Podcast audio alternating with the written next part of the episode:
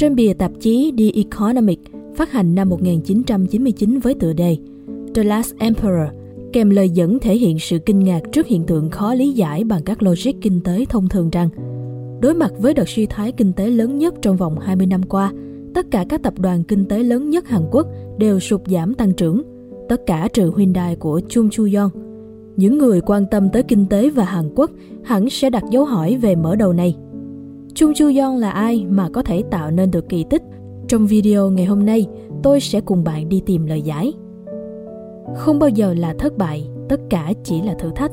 Câu châm ngôn đã trở thành bất hủ của cố chủ tịch Chung Chu Yon, như lời đúc kết cho những gì ông đã trải qua trong suốt cuộc đời và cả quá trình lập nghiệp để gây dựng một Hyundai đáng tự hào hôm nay. Châm ngôn sống đó trở thành tựa đề cho cuốn sách hồi ký dày hơn 500 trang được First News xuất bản tại Việt Nam.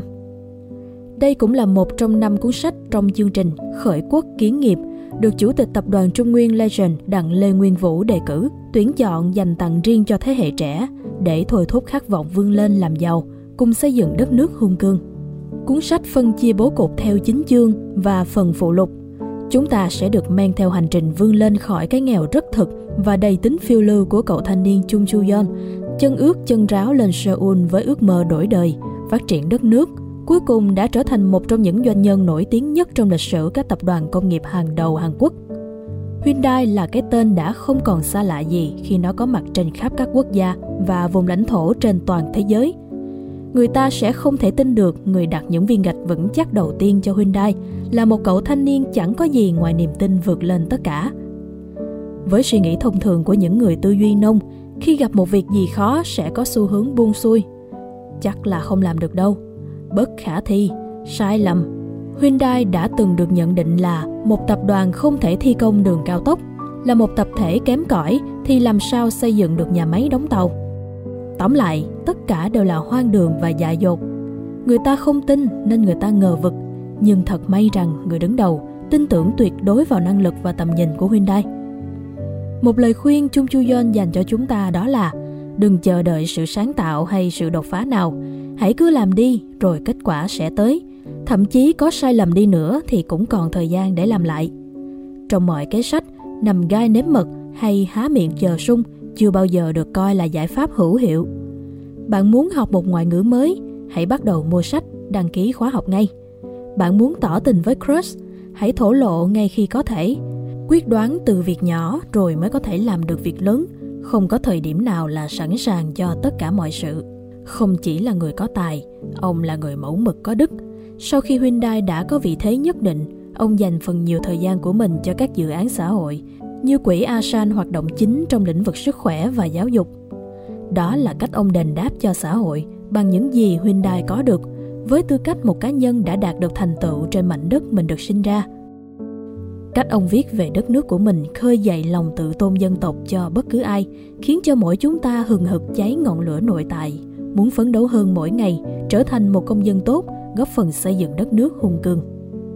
Tôi thèm thấm thía câu tục ngữ của xứ Hoa Anh Đào rằng bông lúa chính là bông lúa biết cúi đầu. Tôi thèm khâm phục lối sống giản dị và thanh khiết của ông. Những bài học cư xử ông nêu lên đôi khi khiến ai đó phải ngượng ngùng. Mỗi khi báo chí công bố tôi là người đứng đầu bảng xếp hạng thu nhập cá nhân, tôi lại cảm thấy có lỗi với người nghèo Tôi nghĩ rằng con người ta sống trên đời này không phải để khoe mẽ ăn ngon mặc đẹp ra sao, mà là đã ảnh hưởng tích cực lên bao nhiêu người.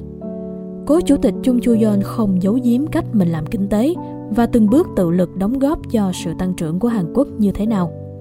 Ngôn từ giản dị như chính cách sống của mình, ông không khiến tôi cảm thấy ngộp thở như đang đọc giáo trình kinh tế lượng, không khiến tôi căng não như đang đọc triết học Mark Lenin. Từng câu chữ ông viết như rót thẳng vào trái tim những người trẻ đầy tham vọng.